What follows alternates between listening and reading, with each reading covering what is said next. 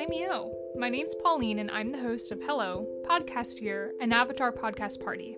Every Wednesday, I'll talk about an episode of Avatar The Last Airbender and highly overanalyze a children's animation TV show from the mid to late 2000s.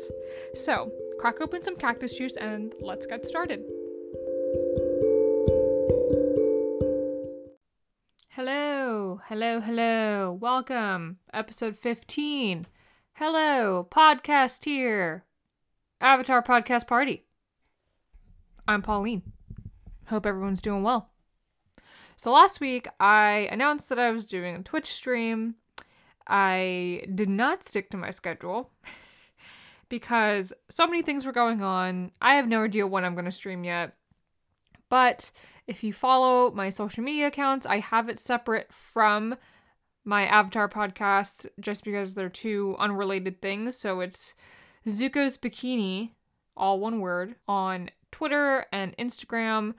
Follow those so you can figure out when I'm streaming. I'm probably gonna start streaming on a regular schedule pretty soon. I just. So many things have been coming up. Today, I had to record uh, my piece with Danny, and then tomorrow, Dante Basco has like a Zuko's Tuesday thing where he's helping encourage people to register to vote. So that's at 8 p.m. So I was going to watch that. Wednesday. So the boys do League Wednesdays, can't stream them. Thursdays, probably could, but also football. Fridays are Honor Society, and Saturday and Sunday, I just like to keep my weekends open just because I have no idea what I'm doing. I still have to figure out when I should stream on the weekdays. If you guys have a preference as to when I should stream or, you know, a, a day that works better for you, please let me know. I will probably throw in some weekend streams there, uh, maybe like Saturday, like afternoons or something if I'm not doing anything. But I mean, with quarantine, what the hell am I doing anyways? So might just do like a Fall Guys game. Probably not Among Us, just because I people are are not awake, you know, because everybody's on like different time zones. So I still have to figure that out. But maybe I'll do some of that there. Let me know when you guys would be interested in watching me stream, or if you're even interested at all. My goal is to get to Twitch affiliate by the end of the year. So hopefully I can get that, but I just have to sit and stream. But that's not what we're here to talk about. Today we're talking about Bato of the Water Tribe, Book 1, Chapter 15. As I said before, I did a piece with Danny. So Danny has been a longtime listener of mine, so I will put in the audio after my summary here. So I do have another guest. Again, if you want to be a guest and join the party, let me know. Uh, Danny has also agreed and volunteered to help out with the ship debate. So Vitika already said she'd want to be a part of that, so I'll probably have the two of them. But if anybody else wants to join, please let me know. Going into Bato of the Water Tribe. First premiered October 7th, 2005. Writer was Ian Wilcox. This is the only episode he wrote, I believe.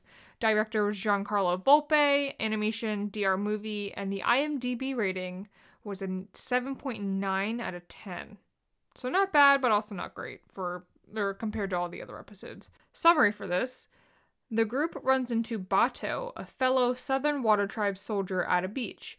They start to miss home and find out that they could potentially see their father again after two years. This causes Aang to fear his friends leaving him, so he intercepts a message from Hakoda to prevent them from getting his information.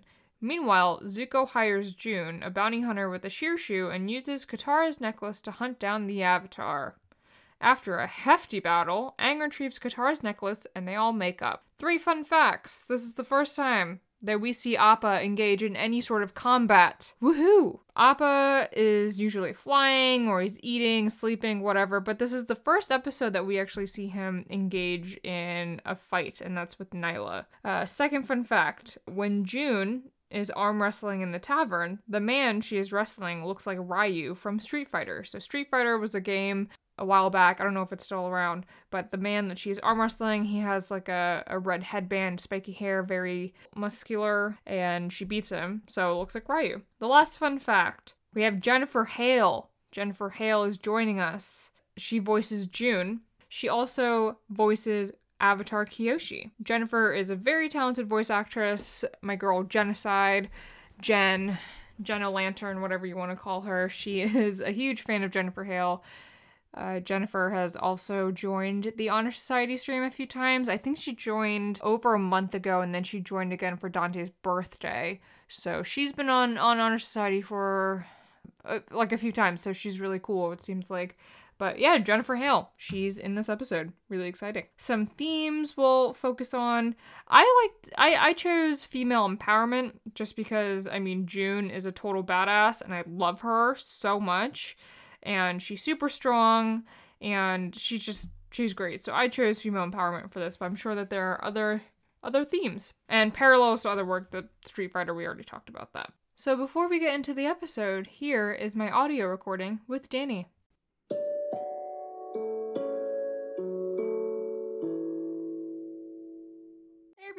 I now have Daniel, Danny, the collector on Instagram for my guest for Bato of the Water Tribe. How are you, Daniel? Uh, I'm great. Thank you for having me on the podcast. Thank you very, very much.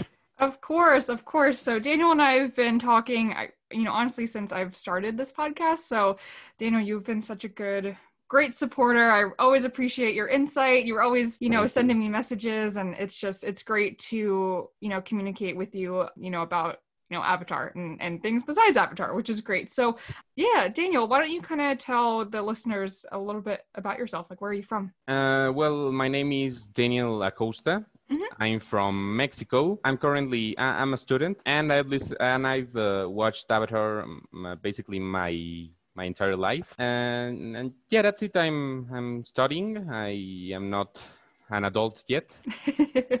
no rush. No rush to be an adult. of course. nice. Okay, so you're studying. So how has quarantine been for you? Like, are you just now getting back to school? We haven't gone back to school uh, physically, but okay. we've had online classes like the rest of the world, I think. Yeah it's been good. I think we've handled classes, at least in my school, uh, pretty good. So it's not a big deal, but I can't say the same for for others in my country and in the whole in, in the whole world, really. Yeah, yeah, definitely. School has definitely been one of those areas that has changed significantly with this virus on top of other things but so within like quarantine because i'm not entirely sure how you know we've kind of talked about it you know how mexico's been handling things versus you know how we're everything's happening in america but like how have you like spent your time during quarantine? Like what have you been doing to keep yourself busy during during this time? Uh, i've been watching movies a lot of movies. Nice. i don't watch a lot of tv shows apart from avatar and other cartoons but i've been watching cartoons a lot of cartoons like Batman the animated series, which I never watched until recently. Yeah. And of course, Avatar again and again and again. no, that's good. How many times have you watched Avatar at this point? This point, uh, in quarantine or in my entire oh, life? Just in your entire life, yeah. How many run throughs have you done? I think I've lost count, really. I've watched it so many times. Yeah, it's great. I mean, it's such a good show, and it's always good to, you know, either have it on in the background or if you just really want to watch something that can make you happy. It's it's just that one show that I think we can all go back to. So you've been watching pretty much your entire life. Um, how old were you when Avatar first came out? I think okay. it came out in like 2005. Yeah. Yeah, I was I was one year old when it oh came oh out. So I didn't watch it in its original run. Yeah. But I watched it later. A lot of people with uh, with fair reasons hate the M Night movie, of course. Yeah. But I will forever have a soft spot for it in my heart because when that movie came out, the series was rerun at mm-hmm. least in Mexico, and that's how I watched it for the first time. Okay, so that movie just kind of introduced you to the actual animated. That's awesome. Yeah, that's that's cool. Uh, what are your thoughts on the movie? I've never seen it before. It's it's bad. It's, okay, it's really bad. Words are not enough to describe how bad it is. It the special effects some are decent and there are mm-hmm. there, there is some interesting cinematography, but the acting, pacing, characters, it's all bad. And of course, what most people disliked is how they whitewashed the cast. Mm-hmm. Yeah. definitely. I I haven't really I I heard you know maybe the effects were were the best part of it, but the best part I mean is in it. We, we'll use that very loosely, I guess. But um, yeah, I haven't watched it. I I've debated watching it. Maybe I will one day. I I started Twitch streaming, so maybe I'll like stream myself watching the the, the movie and, and record my my reactions to it. We'll we'll see. But um, going along, you know, our Avatar conversation, like who is your favorite character within the Avatar universe? I have two favorite characters. Okay. One is Sokka. Uh, he yeah. is my favorite character. Uh, he, he was since I watched the show for the first time. I always liked him. Mm-hmm. He, he's so great. And the other one is Aang. Mm-hmm. And for Sokka, I could go on hours and hours talking about why I like him. But for Aang, my only reason is that he's nice and and I really like those types of characters. And yeah. that's it. Yeah, it doesn't really feel like Aang has a mean bone in his body. And I feel like, well, the episode we're talking about today, Bato of the mm. Water Tribe, this is, yeah. you know, the one episode where he kind of really messes up. And, you know, he may not be very likable in this episode. But I mean, besides that, he's he's a great character. And honestly, whenever I ask people who their favorite character is, most people do not say Aang, uh, just because you know maybe they they think it's a cop out because he's the main character. But no, Aang is Aang's a great character. I really yeah, like him. Uh, and also his his character. Okay, I told you that I just like him because he's nice, but that's not entirely true. I also like his his arc, uh, everything he goes through. I think it's a bit um, uh, underappreciated because it's overshadowed by Zuko's and how good it is.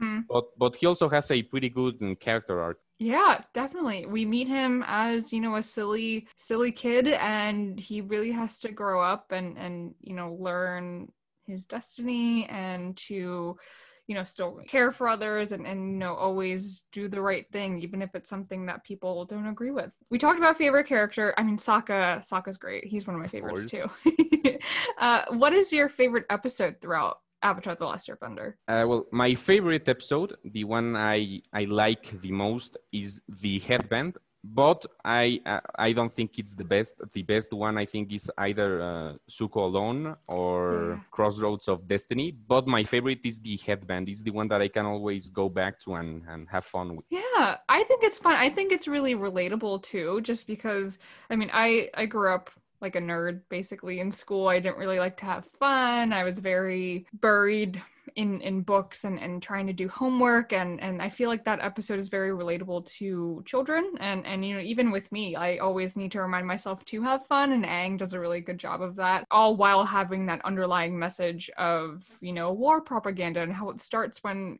kids are so young. So that's a, a whole other message within that that episode. But that's that's a great episode. What's your your favorite part about it? Uh, I really like everything. It's it's very fun. I also like Zuko subplot of him going to to Mm-hmm.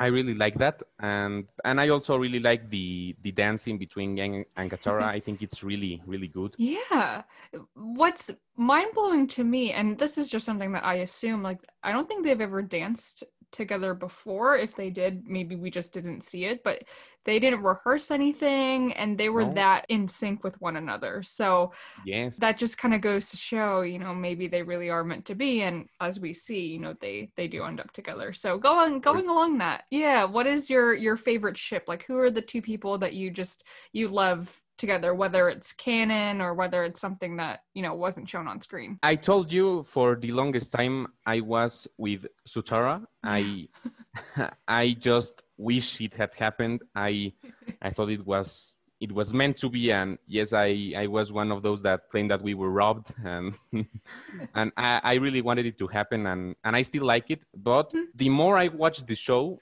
the more I appreciate and what they did with Aang and, and Katara. I think it's really good and very underappreciated. Mm-hmm.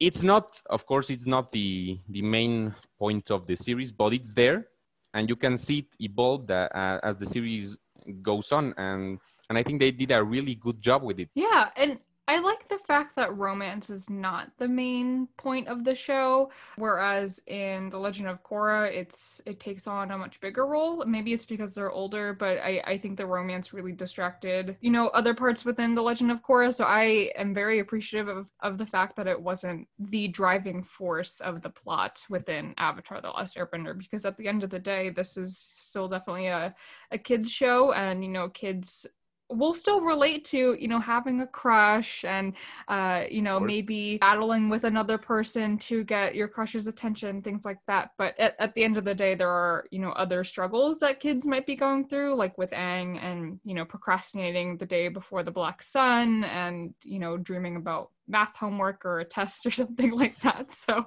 yeah, I appreciate that it's not a, a, driving force. So, more specific to this episode that we are talking about today, Bato of the Water Tribe. So, this is the 15th episode, I believe, of book one.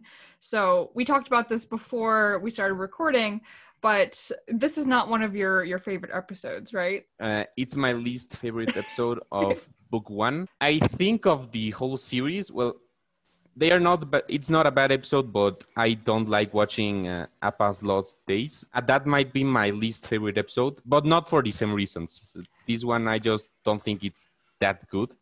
yeah, yeah. No, I I feel that I will agree. I will go as far as to say that Bato of the Water Tribe is my least favorite episode of Avatar The Last Airbender, like as a whole, you know, throughout all three books. I just don't really like how Aang lies to Katara and Sokka and keeps the map of Hakoda's whereabouts. And I talked about this a little bit in The Great Divide with Kevin, one of my other guests. Uh, you know, people a lot of times will pinpoint to these two episodes. You know, Aang Aang lies in both episodes or he he hides the facts i guess. But with the great divide he's lying to people that he doesn't know and he probably won't ever see again. But in this episode he lies to his quote unquote family which i think is 10 times worse than what he did in the great divide.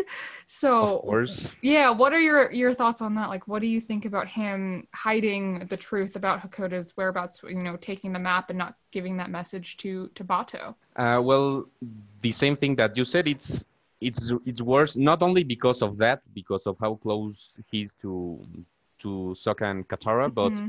but also because in the Great Divide he lied to keep the two groups from fighting each other. Here he lies for selfish reasons because yeah. he doesn't want his friends to to go. I in general don't really like the the liar story of course in which a mm-hmm. character is keeping a secret from other people and the whole story is him uh, lying and I, I just don't feel i don't like to lie at all i'm very bad at it and i also feel incredibly guilty even yeah. for the smallest lies yeah so i don't like watching that and of course there's always the you lied to us moment mm-hmm. that makes me cringe every single time Same. in all of those stories i i don't like that yeah and Sokka really like very rarely i mean so Sokka blows a lot of things out of proportion. He's always yelling. He's always, you know, screaming or whatnot. But very rarely do you see him get this angry. I mean, I guess the next time we do see him this angry is is the next episode with the deserter when Aang accidentally burns Katara because he's really mad and and for good reasons. But yeah, I love the way that you said that how Aang lied for for selfish reasons, and it's something that you know maybe a 12 year old will will do i don't know but I, I i would hope that he learns his lesson. And and one thing that i don't really understand i guess well maybe it's because Aang came back to help them you know survive Zuko and June and all of that stuff but they don't really like make up with one another you know they end the episode with them floating away on Appa and uh, you know them just saying oh well we're getting you to the North Pole. I guess it's like an unspoken forgiveness type of conversation but you don't really hear them resolve things and and Aang doesn't I don't know does does Aang apologize for taking the note? I don't remember. Uh he apologizes well he tries to apologize okay. when when he gives them the yeah. map, uh, yeah. but Sokka blows yeah. him off. uh, but that's it. That's always that's something that has always bothered me in both this episode and later in in the Southern Raiders when Katara doesn't apologize to Sokka for yeah. for saying uh, of course, the infamous dialogue. Yeah, that was really messed up. Yeah, that was really messed up. I I think. Yeah, that's understandable. Is there any part of this episode that you do like? yes, as a matter of fact, I really like the fight scene between Aang and Zuko. It's my favorite fight from book one. Yeah. Which is ironic that it comes from my least favorite episode. but yeah, I really like it. It's really good. I yeah. So I was reading um, this episode specifically within Avatar Extras. They had said that they wanted to show Aang's fighting development progress, I guess, and maybe it's because he has maybe Katara to spar with, but it also showcases Zuko's fighting development. Uh, you know, he's clearly gotten a little bit better, whereas in the first episode, uh, Iroh saying you need to master the basics, where here he's he's doing a pretty good job of you know being on the offense with with Aang and yeah, I, I love this fight scene. I think it's great. I also think it's great that we get to see Appa join in on the, the fighting because yeah. we haven't seen him fight before. So what what opinions do you have about you know Appa getting in in the ring and fighting against uh, Nyla? well, it's great. I always love some Appa action. Uh, we see a bit more of that the, in book two, but but I really like that. I don't like when he gets hurt because when Appa yeah. gets hurt, we all get hurt. But yeah. but I like he, but I liked seeing him fight. I thought it was really good. Mm-hmm. I thought it was very impressive that. Well, I mean, I guess it's not that impressive, but I I think it's interesting that he. It takes a lot for Nyla to paralyze him in order for him to be fully paralyzed because you know he does get hit at one point and he's down for maybe a couple seconds but he's able to get back up no problem and I also like the fact that Appa there's this one point where Appa starts charging at Zuko as if he's gonna like stomp on him or something, and Zuko looks genuinely afraid of of Appa at this point. But I also like June. I think June is like a, a great character. She's usually one of the ones that people point to as, you know, a really good minor character, even though she's only in about two episodes. I think she's in this one and we don't see her again until the the finale. But yeah, what what opinions do you have on June? And no, I I think June is a really great character. Well, mm-hmm. I wish we had seen more of her. Yeah. I I don't remember where I saw that, but I saw someone. Um, having this idea of her being in book three and uh, I, I, I wish we had seen her more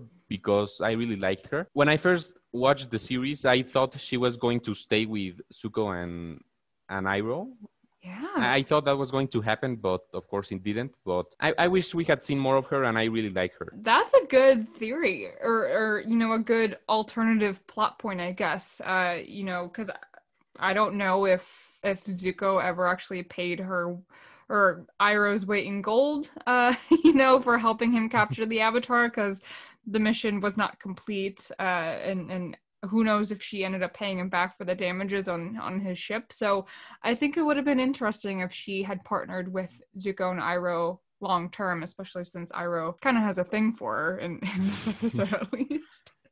well, technically she delivered because yeah. they, they they were going to pay her to find the avatar which she did yeah that's true she delivered uh, she did her job mm-hmm. That's a good so, technicality. Yeah. uh, I think even though Zuko might have objected, I think Iroh ended up paying her. Yeah. Yeah. I mean, they have so much money. Uh, yeah. Definitely. Uh, yeah, Iroh's weight in money. I think that's funny. And what I like about this episode is that Iroh laughs a lot. Like he's laugh he like June makes him laugh so much for some reason. And she's not even that funny, I guess. But he just he laughs a lot, and it's like a really loud, loud laugh. And you know, Iroh laughs every now and then, but this episode specifically, he he laughs a lot. But yeah, this is definitely a, a I would say more of a controversial episode, just because of the whole Aang hiding the facts from Katara and Sokka and, and Bato, but it's still rated much higher than The Great Divide. It has a 7.9 out of 10 on IMDb, which I think is a lot higher than what I would have assumed. I don't know what or if you agree with that, you know, if this is that much higher than than The Great Divide. I, I think they are pretty on, on par in, mm-hmm. in, in in quality. They are both they both have um, really mediocre, you could say, stories. They they don't have that much weight on the story. Well, in in this one, uh, Katara gets her necklace back, which I mm-hmm. think it's something, maybe. Yeah. But yeah, it's it's a bit controversial because because of Aang's actions, and and also something that I've seen people criticize about it. It's creepy Uncle Iroh. Yes, that was also something I didn't know if you wanted to to talk about that, but yeah, I've I've seen some people call Iroh out for being a little little creepy with June. if you want to talk about that, yeah, feel free to to share your thoughts. well, of course, it's more of an anime trope of the creepy old guy. Mm-hmm.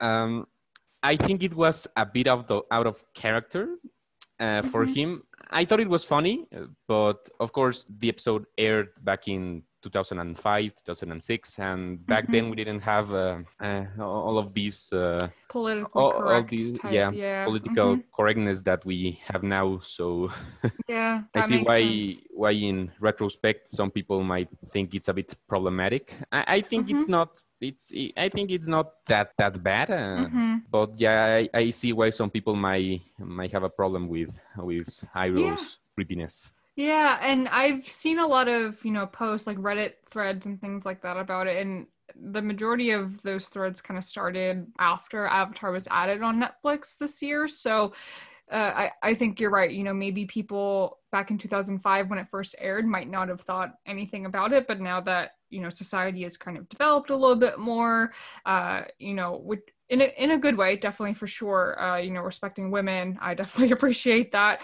I i could see yeah i could see why people are calling it out for for sure but uh, i love june. I, I agree. I wish we saw more of her. I think she's great. I also think Shirshus are, are very interesting animals. I mean we see nyla again at the end of book three within the avatar universe like what is your your favorite hybrid animal? There's there's been quite a few that we've been introduced to. I uh, my favorite animal might be uh, uh, the flying lemur uh, momo. Mm-hmm. Uh, I, I really like him. I, I, wish they existed in real life. They they're so cute. Yeah he is cute. Uh, have you seen the legend of korra yet? I know we kind of talked about how it, i don't think it's available where like on netflix yet for for mexico but have you seen korra Nope, I okay. haven't. Um, I've tried to. I think it was on Netflix for a while here in Mexico. Okay. Back then. Okay, so unlike in the United States, in which Avatar was just added like a few months ago on Netflix, has always been uh, a regular show here oh. in Mexico. It has been for a couple of years, maybe. Uh, mm-hmm. it, it's one of those that gets periodically taken out. Sometimes it comes right. back. Sometimes it's just the first season. Sometimes it's the whole show, and and things like that. So maybe Korra will get added. May, maybe yeah. not. Yeah. I, I want to see it uh, some of my mm-hmm. friends say it's bad, say that it's right. very bad. Uh, I've heard every single spoiler about the series. Uh, oh, okay. Uh, I know the characters, I know what happens, and but but I, but I'll have to see for myself before yeah. criticizing. Mm-hmm. That's a good attitude. Well, yeah, the reason why I bring it up is because there are hundreds of more lemurs in The Legend of Korra that we get to meet. Uh, one of them is named Pokey, and I think that's the only one that's that's named. But uh, Aang's grandson manages to train hundreds of lemurs to be at his command at one time. So it's it's it's funny. There are definitely some scenes that are you know good there are are some plot points again like the romances that i just i could care less about or don't really yeah, agree I, with i've heard that well from what I've seen in The Legend of Korra, there are some things and concepts that I really like. Um, mm-hmm. I uh, uh, some characters seem pretty good from what I've seen. I, have heard mm-hmm. a lot of praise regarding uh, Tenzin Aang's son. Yeah, I think he's good. But there's also some things that, even though I haven't watched, I don't like from from what I've seen. Uh, mm-hmm. Uh, they say that Aang is like neglectful, like not a good parent. Mm-hmm. I, I I don't I I don't like that. Yeah, it was only one episode, I think, in book two where they just kind of talked about that, but then they they kind of squashed the idea of it or not they didn't squash the idea of it but you know at the end they show a very happy family photo of of all five of them I don't know. I, I think there needs to be more detail around it, I guess, because uh, we really only got one episode talking about Aang kind of neglecting them or really focusing more on Tenzin. Uh, you know, because from what Zuko says, you know, Aang's big thing was, you know, to try and rebuild the air air nomad culture, and which is understandable, point, I think. Yeah, and you know, at that point in time, with Tenzin being the only airbender that he birthed, then you know, I I could understand why he wanted to spend a lot of time with him because Aang's time was limited and he had to pass the information down to someone. But I will say that uh, you know, watching Kya fight is very reminiscent of both Katara and Aang. You know, her fighting style is definitely a, a, good mix of of both of them. And even though she is a pure waterbender, her fighting style does have some some airbending st- uh, tactics, I, I, guess, which is really cool. So, and all three of the kids are, are fantastic uh, benders at, at, at, the end of it all. And and they definitely got the talent from from both Aang and and Katara for sure.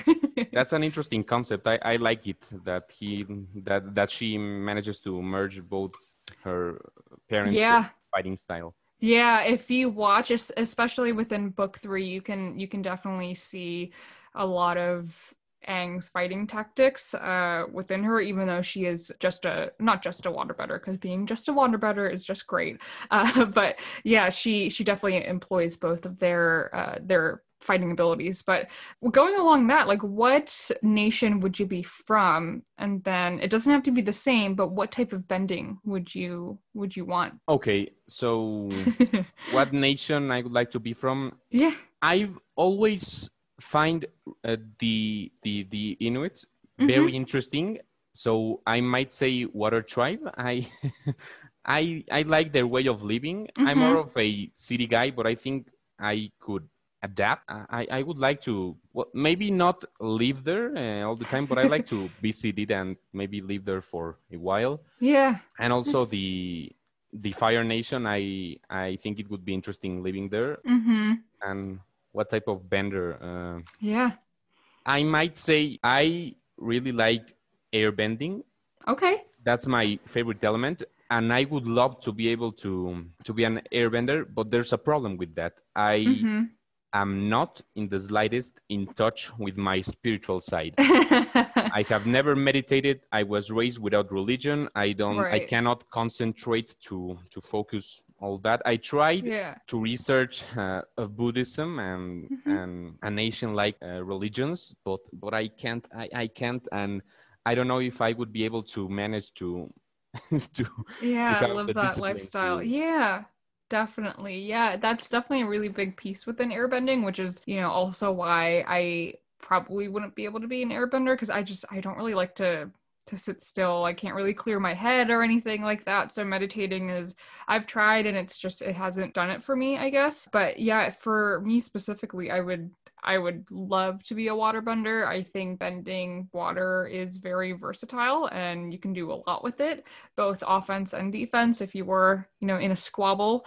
Uh, but I always, and I've taken so many quizzes, I just, I always feel most like a, a fire nation uh, uh, citizen, I guess. Uh, you know, all of my favorite characters are pretty much all Fire Nation.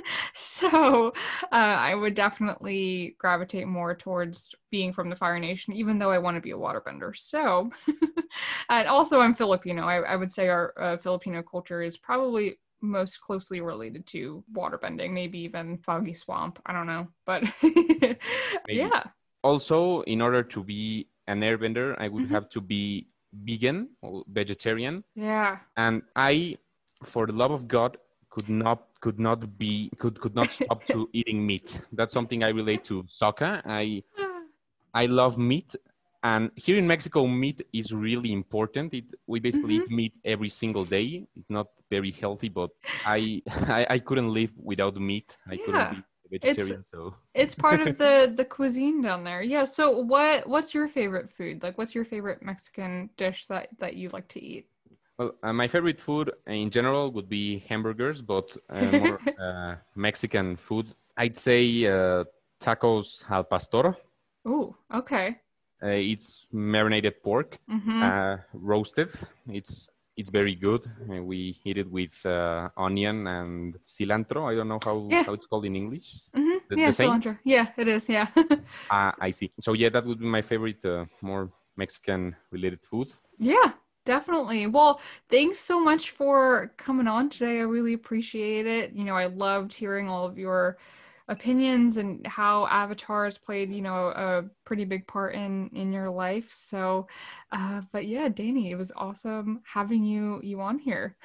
Uh, thank thank you for inviting me and and giving me this opportunity. Thank you very of much. course. Of course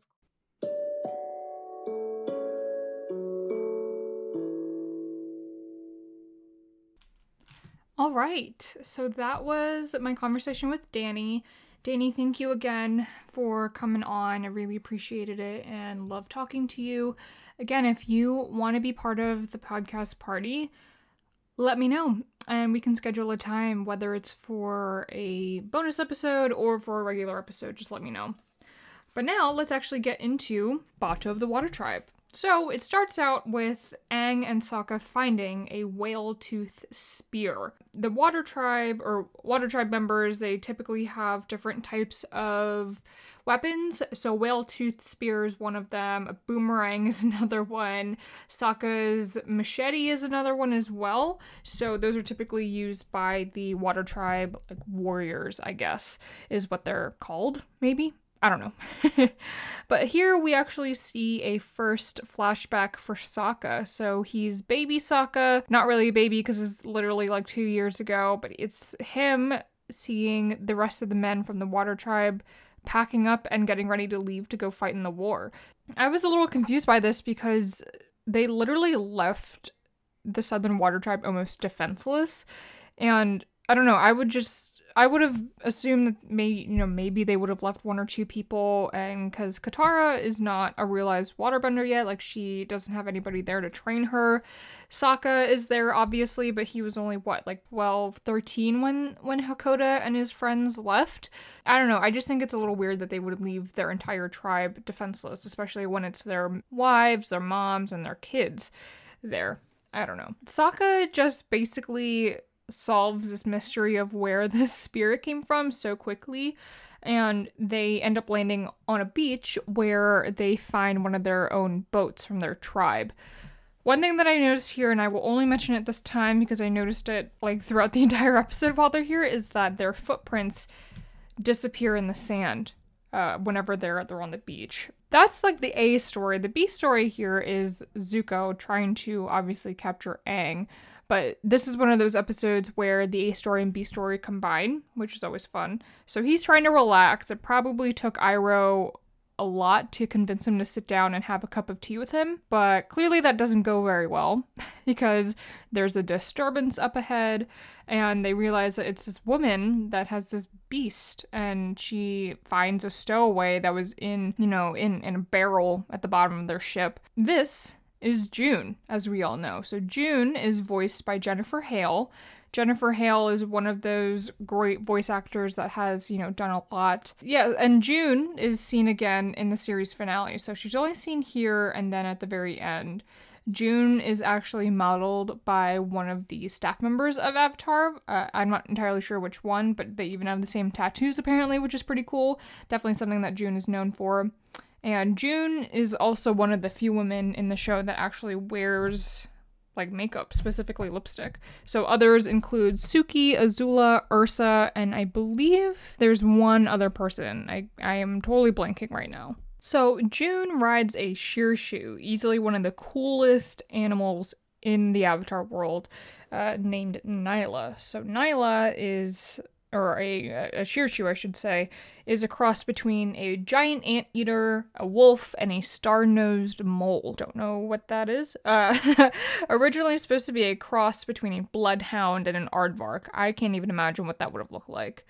Shirshus are originally seen in the Kyoshi novels. They are typically found in the southern Earth Kingdom and they live underground. They're uh, a mole like mammal. They don't have any eyes, so they rely very heavily on their strong sense of smell. And they can smell a specific scent like hundreds of miles away, as we'll hear June say later on. Typically used for tracking, but they also have saliva that has paralyzing agents that can help take down enemies, take down other animals. So, one thing that I caught during my rewatches is that I believe, yeah, in Appa's Lost Days, the Sandbenders say uh, shoot him with some Shirshu venom. So basically, the Shiroshu saliva is extracted for darts to paralyze people and animals, which is pretty sad. Uh, their tongues are they act like a whip, which then has the the venom on it, and they have strong teeth that can apparently bend metal. As we'll see with uh, with Zuko's ship. One thing that uh, Danny and I talked about is that Iroh seems to have like a little crush with with June, so I wanted to know what people thought about this. Like, do you think Iroh is, you know, a creepy guy for having a crush on June? And then, you know, later on in the episode, you know, he's trying to talk with her a little bit. You know, he he helps her uh, get back up, and then at the very end of it all, he like saves her from falling to the ground, and she's laying on him. So I don't, I, I don't know. What do you guys think about Iroh's relationship? I guess with with June. I think it's funny when Zuko hears his uncle like having this crush and he just like gets so angry and annoyed with him and he just makes this this annoyed face every time. Another question that I had is like how the heck did nobody notice that they had a stowaway on their ship? Cuz there's what like easily like 10 people on this ship that are all helmsmen that are, you know, part of the Fire Nation army. So I don't really understand how they could see that one person or how they couldn't see one person slip into the ship. I don't know. Also, when June and Nyla are riding across the dock af- after they leave the ship, the stowaway is no longer on Nyla. Disappears somehow. Going back to Sokka and uh, you know all of them, it is a full moon. There's a ton of full moons in this show. They're camping next to this boat. Katara and Aang are already asleep, but Sokka is still wide awake, and that's usually weird uh, because, uh, or that is weird because Sokka's usually sleepy or hungry. uh, yeah, this episode is definitely a, a, you know more of a Sokka oriented episode in, in my opinion. Here we are seeing more glimpses of Sokka's past because and it's great because it allows us to learn more about his character and you know why he is the way that he is right now and how he develops later on. So there's another flashback that we see it's baby Sokka, baby Sokka, 12, 13 year old Sokka, still voiced by Jack DeSena. Jack is great. Jack can voice any child, I guess.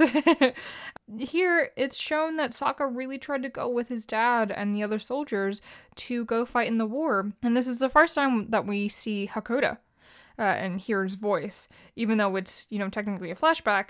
But we do see Hakoda for the first time, and Hakoda saying you got to stay here, you have to protect your sister and be the man of the tribe. And Sokka gets really upset, and rightfully so, because they just lost their mom, you know, a little while before this, and now they're they're technically losing their dad to the war. Like that's it's really sad. But then we're out of the flashback and we meet Bato. Bato unfortunately is wounded. He was badly burned by a Fire Nation soldier, so he was left behind while the rest of the the soldiers from the Water Tribe went off, I think to the eastern part of the Earth Kingdom at that point. Bato is voiced by Richard McGonagle. He's another one of those people that's done like a, a lot of other voice acting gigs, and Bato is uh, one of Hakoda's best friends. And he's been chilling at this abbey with some nuns that have been taking care of him and have been healing him. We don't get to see Katara heal anything until the next episode, so it's a little unfortunate that she doesn't know how to heal yet.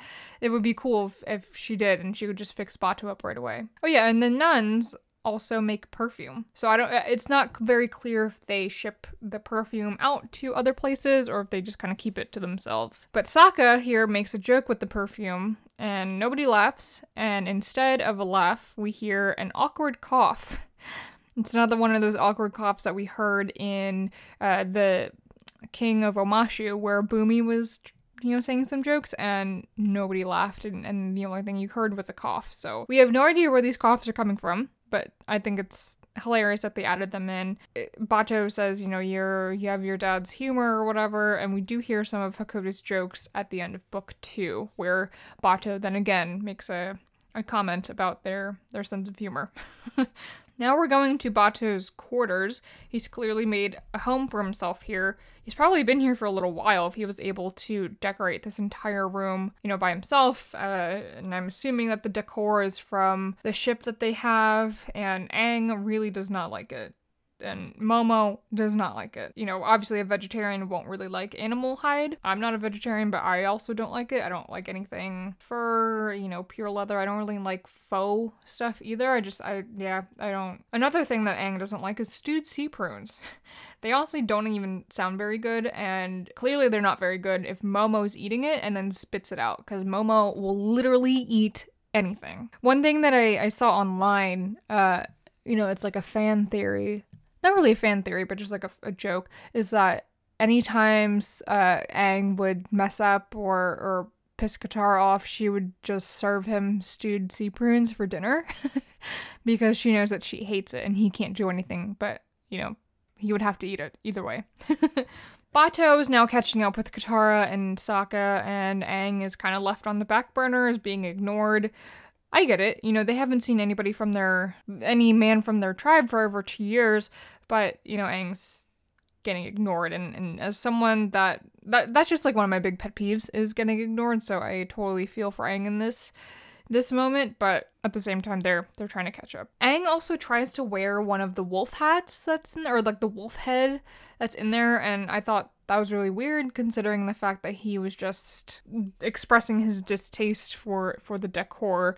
But uh, I think he does wear a similar wolf head in the Avatar State episode when they're trying to trigger the Avatar State. Like they wear, they take something from each nation, like a ceremonial thing from each nation to help trigger it. I thought this was like a weird transition. You know, Bato was like talking and then right away it transitions to the tavern that June's at. I don't know, I just I thought it was weird. Like I, I didn't realize that we were jumping over to the B story so quickly. I don't know if anybody else noticed that. But outside the tavern is Nyla and a couple other people. And inside, June is wrestling a guy, again, that looks like Ryu from uh, Street Fighter.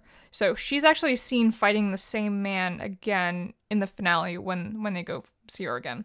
Now Zuko and Iroh are coming in. And one of my favorite Zuko lines is like, step aside, filth. I think that is such a great line. I think it's just absolutely hilarious. Uh, you know, Iroh's kind of, you know, trying to to not cover for Zuko, but he's saying, "I'm sure you bathe regularly." I I love that exchange there. I think it's one of my favorite lines. June is a badass here. You know, she's she just beat this really muscular guy. Everybody's throwing her money. Zuko's trying to demand money from her, and she says she's short on money while she has all of these coins in front of her. and then she says, Drinks on me. Love that. I think it's great. But Zuko is trying to compromise with her, saying, uh, All the damage on my ship will be covered if you help me find somebody. And he pulls out Katara's necklace. And June's like, Did you lose your girlfriend or something? So June, I think, is the ultimate Zutara shipper. I think it's hilarious because she makes a lot of comments about them later on in the episode, and then in the finale, she does as well.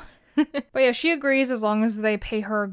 Uh, no, as long as they pay Iroh's weight in gold to her. So I'm assuming that they they do later on. But so Iroh, Iroh just like laughs at everything that she says, which I think is great. I think I mentioned that earlier with with Danny. But so they take the necklace. He uh, Nyla is able to track Katara Katara apparently has a purple shaded scent. I don't really know what the colors mean, but I guess it's just for us to, to see where where Katara is, I guess, in, in relation to where they are. Now they are they as in Katara and Sokka are finding out that they could potentially see their dad again because he's supposed to hear or supposed to send his whereabouts to Bato. So they might even be able to get to see him after two years. And Aang does not feel happy for them because that would mean that they would have to leave him, which is sad, you know, because they've been saying this entire time that they're his family and, you know, they're going to help him out.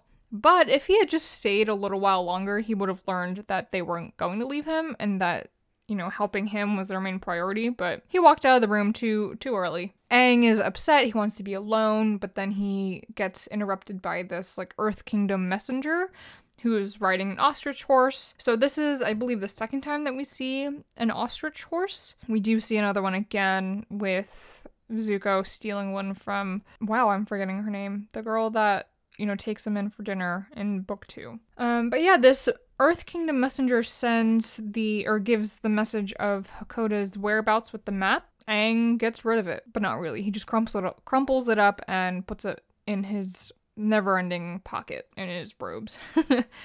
one thing that I, I read about Earth Kingdom messengers is that it's really dangerous to be one. You know, they'll be riding for like hundreds of miles a day, even in between battle. Uh, you know, they'll ride right through battlegrounds and stuff, hardly taking any breaks. So being an Earth Kingdom messenger is probably not the best job. But yeah, Aang is acting real sus right now, and he acts pretty sus the entire episode. Um, and he he doesn't intend on giving this message to Katara and Sokka and Bato, which is really shitty in my opinion. But now on B Story. So A Story and B Story are closely or getting closer together, I should say.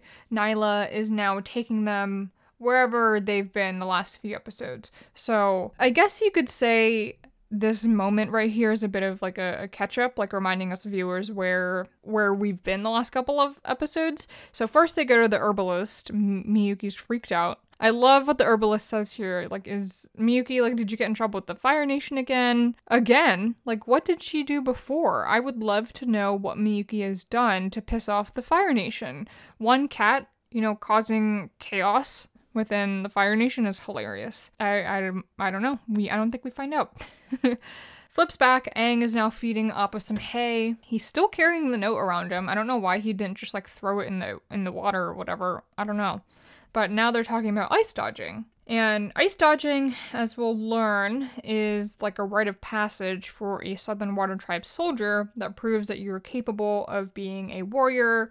It's a test of your wisdom and your bravery and leadership, all of that fun stuff. But yeah, they start talking about it, and Sokka just looks so sad because he's never had the opportunity to go ice dodging with his dad. It's it's sad because it's something that every man in his tribe has been able to go through, and he's the only one right now that hasn't, but he is of age. During ice dodging, you steer and command a boat to safety without anyone's help. It's done typically at the age of 14.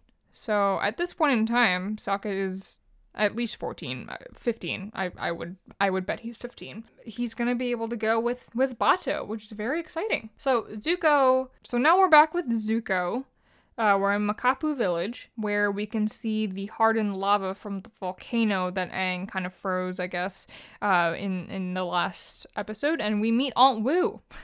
We meet Aunt Wu again. So clearly, she is is you know targeting Iroh, and he she calls him handsome, asks if he wants his fortune read, but he doesn't want it because at this point in time in his life, he's kind of lived and seen everything, and the only last surprise from him is when he's gonna die, and he wants to leave that a mystery, and I respect that. I really do. So now we're actually going ice dodging. So here, instead of ice, we are dodging rocks.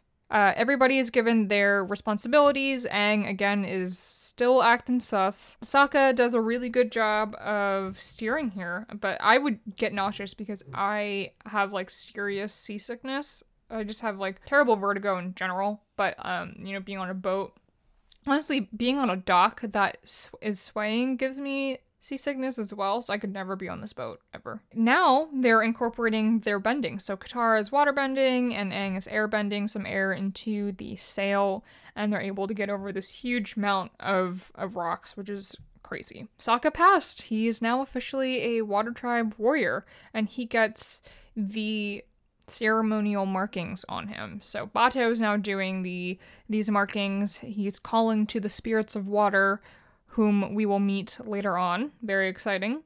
Uh, Sokka gets the Mark of the Wise, so it's an arc with a dot on his forehead. Katara gets the Mark of the Brave, which is a crescent moon. Makes total sense. And then Aang gets Mark of the Trusted, which is a curved, like a long curved line, and he's basically adopted as part of being the Water Tribe, but then he states that he's not trustworthy because he kept the note from them. And Sokka is pissed off. Rightfully so, in my opinion. I would be so pissed off as well. But Sokka also just like does not give him the time to even explain himself. Even Bato was like, no, I, I think you should listen to him, but Sokka just like he doesn't want to hear it. Finally, Katara is on Sokka's side, but unfortunately it's not. It uh, it looks really hard for Katara to pick sides, but at the end of the day, she has to pick her, her brother. They all walk away, Aang's all alone and then they're packing their things and taking it all off of Appa's saddle. Very sad. So Aang, Momo, and Appa all make their way out and they go their separate ways. So Bato, Sokka, and Katara are making their way to go find Hakoda. I guess they're just walking there at this point. Nyla is now coming through. Nyla like ran through the door of the abbey. Clearly Katara's not there, but she had just left. So now she's gonna go back and, and find Katara. I love this moment with Bato because you hear a lone wolf like howl in the distance. And Bato kind of uses this as an analogy to how he's feeling, to how Sokka is feeling, and now to how Aang's feeling. This wolf was separated from its pack. Bato feels like that because all the warriors left him. Sokka felt like that when they all left him two years ago, and now Aang is feeling that too because they just separated and now he's on his own. Here they realize, you know, this is the right thing to do. Like they need to go help Aang, just like how Grand Grand said their destinies were intertwined at that point in time. So they turn to go find Aang and they, you know, say bye to Bato. Uh, we do see Bato again in the Guru, I think. Yeah, whenever like everybody has their own little projects that they do after like Laogai.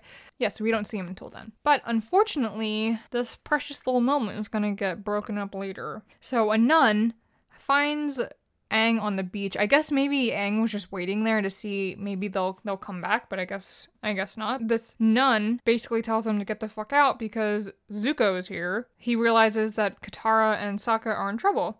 So Nyla, unfortunately, does catch up to Katara and Sokka and just zeroes in on her. And June is coming in with more Zutara jokes, saying that this is your girlfriend, no wonder why she left you, she's way too pretty.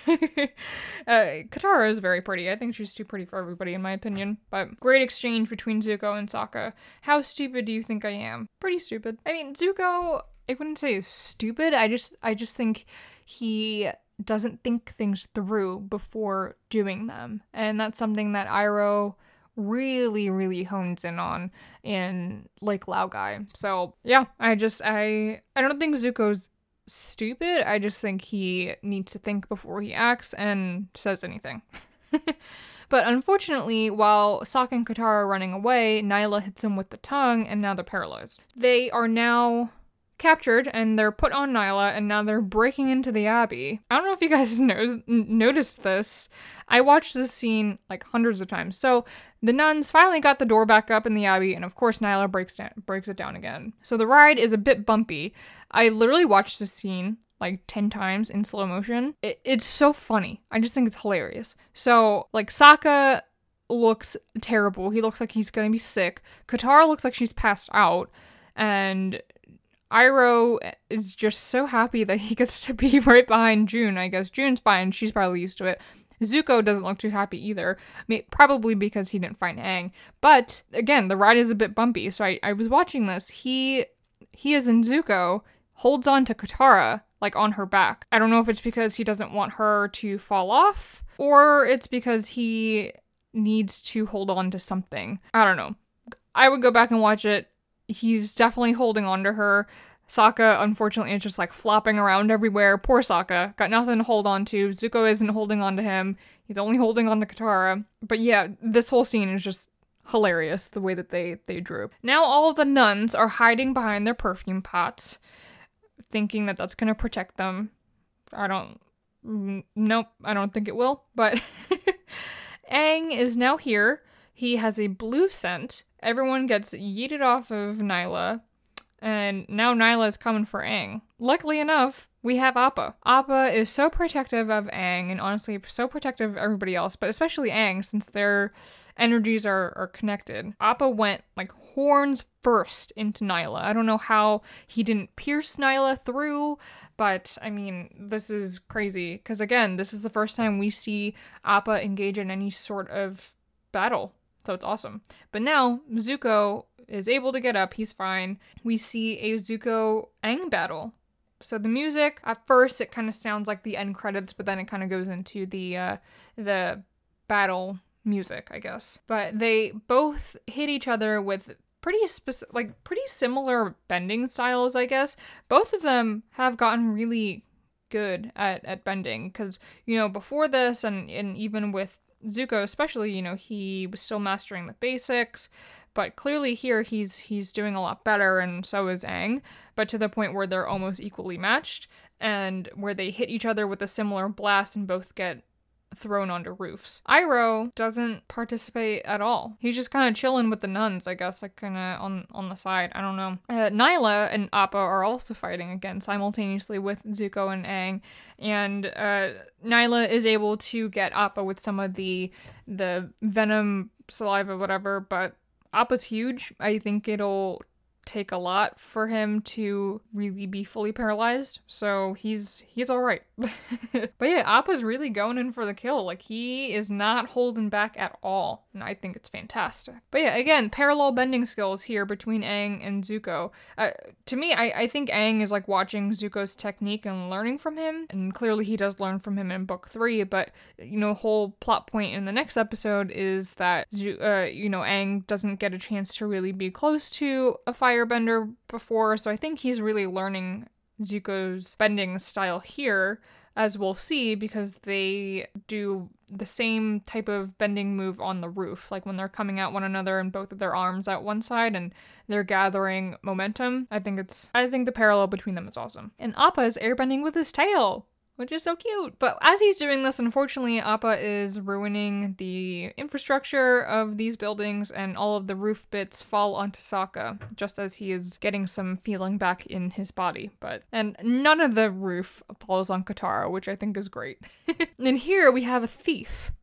Iroh steals the perfume. He like smells it and he just kind of stuffs it in his secret sleeve pocket. Hilarious. I think it's absolutely hilarious. Like he's not even paying attention to his own nephew that could potentially get hurt here, but nope, let's just steal some perfume. This bending here is so great. You know, they're they're over the well, it's super quick, they're very agile and Aang is kind of using Zuko's anger against him and he falls into the well, getting the necklace, which is great. And Zuko tries to firebend into the well, which I think is really stupid because it's a well. Like, what did he expect here? It's water. like, I don't know. I don't know. Zuko, I question your decisions sometimes.